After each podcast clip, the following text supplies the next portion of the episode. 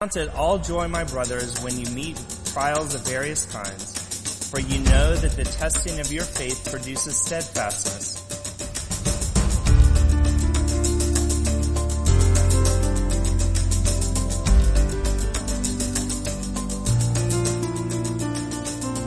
We are going to continue in the book of James. Of course, we've barely started. Uh, so if you will get your Bibles and turn with me to James chapter 1. Today we will be looking at verses 9 through 12. And today we're talking about that true faith endures trials with a proper perspective. Um, what is what is the perspective that we need to have through trials? So read with me James 1 verses 9 through 12. And it says, Let the lowly brother boast in his exaltation and the rich in his humiliation, because like a flower of the grass he will pass away. For the sun rises with its scorching heat and withers the grass.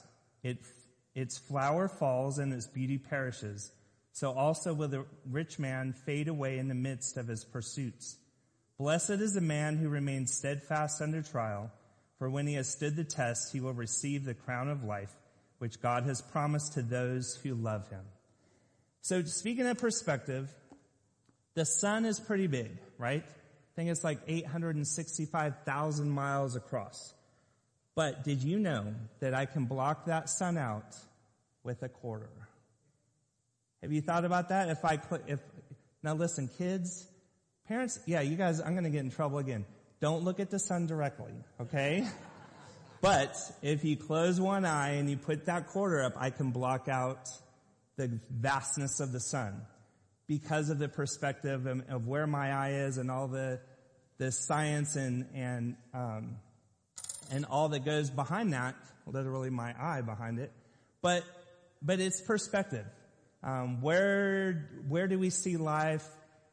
What alters how we see things in life? And so let's dig in and, and see what James talks about. And he gives us two examples, um, of what, two situations of what it looks like when we need to have a proper perspective in the situation that we're in.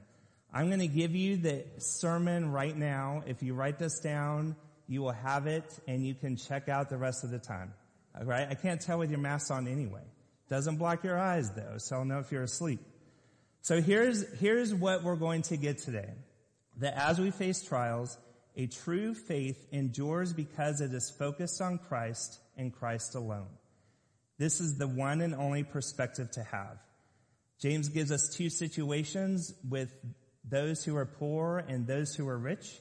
And then we get a glimpse of God's perspective and how that keeps our perspective focused. So there it is. Write it down. Don't leave because that would be rude. Um, and people at home would be a little confused. But a proper perspective helps us with so many things. And we're going to see, of, look at how important it is to keep our eyes focused on Jesus, uh, Christ and Christ alone, as we go through trials, as we go through all things in life. So this first perspective is of the poor. Uh, verse 9 says, let the lowly brother boast in his exaltation. And I thought through, okay, if I'm poor, what is my perspective as someone who is without wealth? What, what does life look like? What is my perspective? Uh, worried about when they can eat again, always comparing their situations to others who have more than they have, jealous of the rich, depressed, um, an attitude of giving up, or they've given up and they just they just can't anymore. Uh, tempted to complain about everything, expecting material good. If I only had this, my life would be better. This void in my life would be filled. Uh, so that's that's a perspective of the poor. But look at what James says that the perspective needs to be of the poor, and that is to boast in exaltation. Quite the difference of where the poor person's mindset probably would be is, is to boast in my exaltation. What does that mean? Exaltation is to be lifted high. Um, when we have a relationship with Jesus Christ, we have all that Christ has to offer, all that God has to offer um, we become heirs of this vast fortune. Uh, we are joint heirs with Christ Jesus. And we are a child of the King of Kings and have access to all of the resources that God has. So there is a vast richness in our salvation and as a Christian uh, for those who are poor. Now, it's not going to put money in your pocket necessarily, but there's this hope.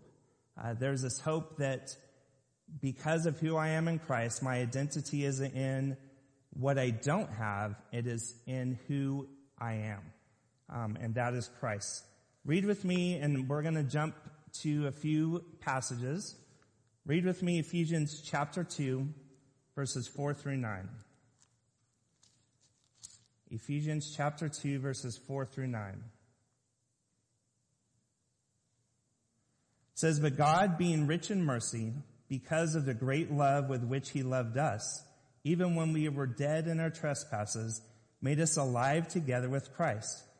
By grace you have been saved, and raised us up with him, and seated us with him in the heavenly places in Christ Jesus, so that in the coming ages he might show the immeasurable riches of his grace and kindness toward us in Christ Jesus. For by grace you have been saved through faith. This is not your own doing, it is a gift of God, not a result of works, so that no one may boast. Now wait a second. James just said that we are to boast in our exaltation. So the boasting isn't about us. It's not boasting in, hey, look at me. It is boasting and focusing on Christ, uh, Christ Jesus. In the term translated boast is, is a head held high, a joyous pride um, something that you are proud to be a Christian no matter what your status in life is. Um, and who doesn't like to boast? Uh, I love boasting on my three boys, especially the moment of birth. I wanted to tell the whole world, and we didn't have social media and internet stuff back then, by the way. Um, it was just kind of coming into play, but I would have posted like multiple times a day uh, pictures of of the boys. Um, and and as they achieve different things in school and sports and whatever. By the way, I was the loud parent on the sideline. Um, I was the loud parent at school assemblies for whatever. Um, can I tell you, it's every ounce of me. I've blown it over the years, going to high school graduations. But when they ask you, please remain silent until the last name has been. That every ounce of me wants to to be that parent that yells out. Um, so there's a lot for us to boast about. Um, I love boasting about my boys. There's a pride, there's a joy that comes to me thinking about my three sons. That is the boasting that James is saying we need to have in our faith. We need to have in who Christ Jesus is in our life. Are we boasting and so pride filled in, in a God way with what God is doing in our life? Um, are we aware of who, of what God is doing in our life enough to continue to boast and be proud of who we are in Christ Jesus? So the boast in our exaltation, turn with me to 1 Corinthians 1, 26 to 31. And as usual, I will give you all these passages at another time if you want them. But 1 Corinthians 1 verses 26 through 31.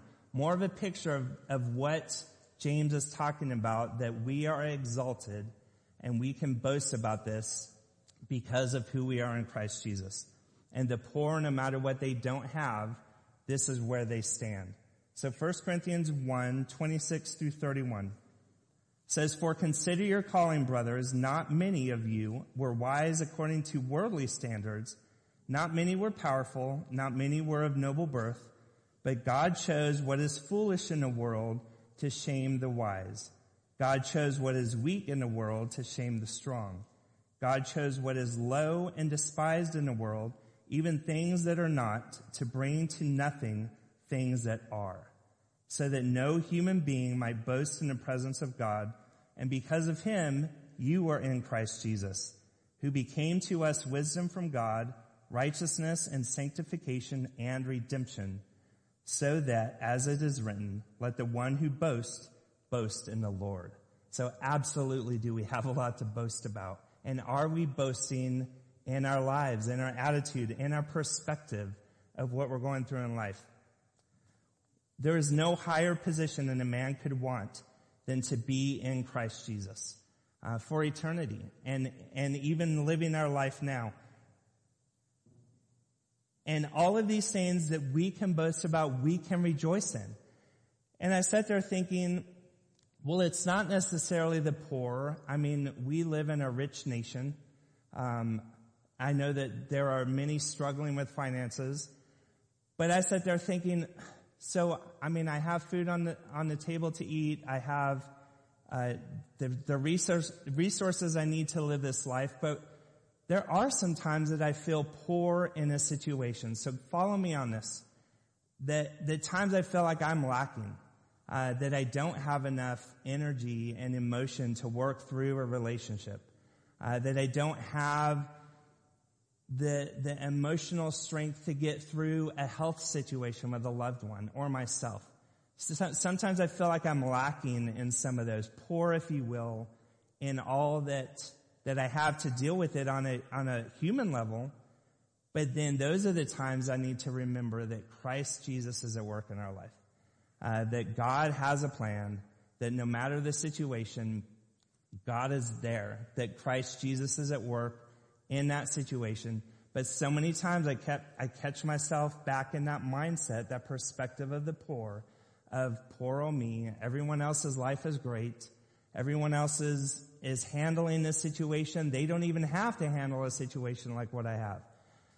And I, I've got to change that perspective okay, I, am struggling now and I wish I had more to take care of this situation, but I don't. But I have Jesus Christ. Um, and He is enough. But so many times I, th- I, I go back to that. I'm sure I'm the only one in the room. But I've got to realize I've got to keep that perspective that Christ is enough. Um, that Christ alone is enough. And Galatians 6:14, I'll just read this one to you. Says, "But far be it from me to boast except in the cross of our Lord Jesus Christ." Keeping our focus on Christ is the main thing, the only true perspective that we can have. So James goes on, he talked about the poor, and now he's talking about the rich. Um, the perspective of the rich. And the rich need to boast in his humiliation. So here is again this, this picture of you don't imagine someone who is wealthy to be humble. Um, there are quite a few that are, but in in a normal, you know, I wrote I wrote down my list of things of what is the perspective of someone with great wealth. Uh, they they don't have any need of any physical kind. Money does buy happiness, maybe for a minute, but they've got the money and they can try to be as happy as they want. If anything happens, they can be they can afford to take care of it. Uh, so there's almost this, yeah, it's broken no matter what. I'll just go buy a new one. Um, and there might even be a perspective of looking down on those who are poor. So there's kind of the worldly view of, of what someone with wealth, someone who is rich has. Um, but James says the perspective needs to be the rich boast in humiliation. Quite the opposite. And the rich man is tempted to glory in his wealth um, but James is like, no, we, you need to flip this because wealth can bring a lot of problems in our life. So read with me. We're going to jump to 1 Timothy 6. 1 Timothy chapter 6. Of course, I have mine marked, so I'll get to go there fast. Um, 1 Timothy 6. And I'm going to read 6 through 10, and then in a minute we'll read verses 17 through 19. So 1 Timothy 6, 6 through 10 says, But godliness with contentment is great gain. For we brought nothing into the world, and we cannot take anything out of the world. But if we have food and clothing, with these we will be content. But those who desire to be rich fall into temptation, into a snare, into many senseless and harmful desires that plunge people into ruin and destruction. For the love of money is a root of all kinds of evils. It is through this craving that some have wandered away from the faith and pierced themselves with many pangs. So here's this passage that talks about the danger of, of pursuing wealth. Um, and it says clearly the love of money, so not money itself, There is nothing wrong with being wealthy. There is nothing wrong with being rich. There's nothing wrong with having money. There's nothing wrong to work hard, to save up, to invest, to have those things. Um, it is what you what you might allow the wealth to provide for you that is the danger and the snare. Um, it provides a temptation to be self-sufficient. I've got all the resources I need. I can make it through life. God, thanks, but I'll, you know, I'm going to live out my life to to what I have because I have plenty to take care of all of my needs. Um, it provides a self-reliant that takes away your trust in God. Doesn't put you in a situation where you you say, God, I can't do anything without you. I've got to just trust you. Um, it's divided loyalty. That here's God who provides so much more, but eh, I've got it. I've got enough of my bank account and resources to take care of that. But it's so it's not about the money. It's what the snares and what the temptations are with with wealth. So First Timothy speaks of that.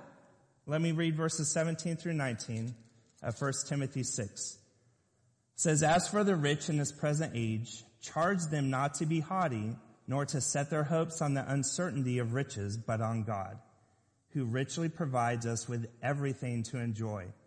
They are to do good, to be rich in good works, to be generous and ready to share, thus storing up treasure for themselves as a good foundation for the future, so that they may take hold of, what, of that which is truly life. So there's nothing wrong with wealth, but it's what the perspective, how that changes our perspective. So James is now dealing with the rich.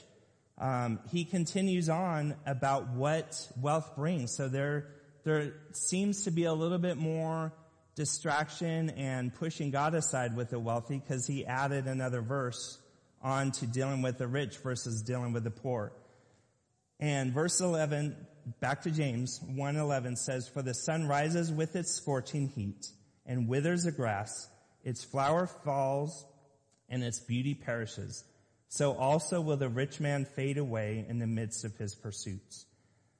And here's what James is saying is wealth, you could take man's wealth, the greatest, the wealthiest of all of anyone who's ever lived. But when you compare that to the surpassing greatness of God the Father and the work of Christ Jesus, the Son, by the power of the Holy Spirit, there is nothing to compare.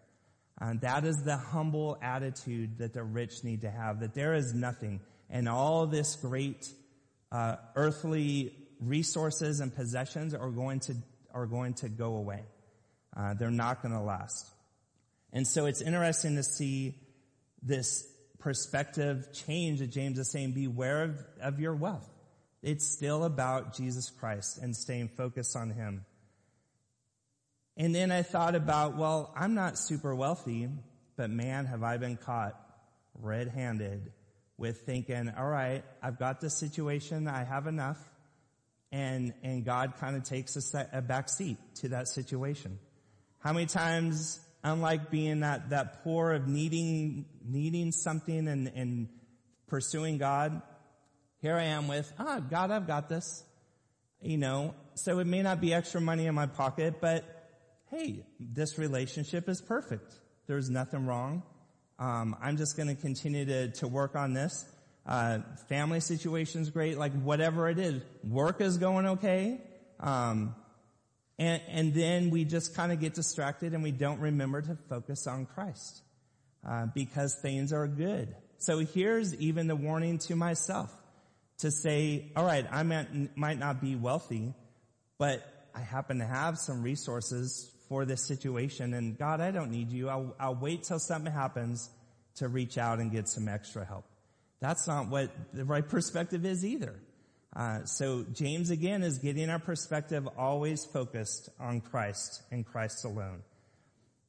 And how great is this picture of, of James taking the poor and elevating and exalting them in Christ Jesus, and then the rich and bringing them down into a humble position. What does that kind of do? It brings a, a level playing field. Please know, church, that the gospel is equal ground. Um, no matter who we are, The trials and temptations are for everyone. There is no one that is, that is, uh, excluded from that. So here is a picture of the, the gospel being on, on this equal ground for all people. Um, that all people have access to the gospel. That all people have access to Christ Jesus as their Lord and Savior. So what a great picture of that. Let me turn, or turn with me to Isaiah. This is our last one to jump away from. Isaiah chapter 40, verses 6 through 8. And you might have this memorized. Isaiah 46 through 8. The verse in, or where James finishes talking about things perishing and wealth not, not lasting is similar and, and probably what he got from Isaiah 40. Let me read you verses 6 through 8 because we're going to change this perspective again. A voice cry, says, cry, and I said, what shall I cry? All flesh is grass and all its beauty is like the flower of the field. The grass withers, the flower fades. When the breath of the Lord blows on it, the grass withers, the flower fades, but the word of our God will stand forever. Now it's talking about our life. Um, and here's where the, the core of all that we're going to see through James is it, it's about our faith. Um, it's so much more in this perspective of making sure that Christ is our focus and it is Christ and Christ alone, we've got to look at God's perspective.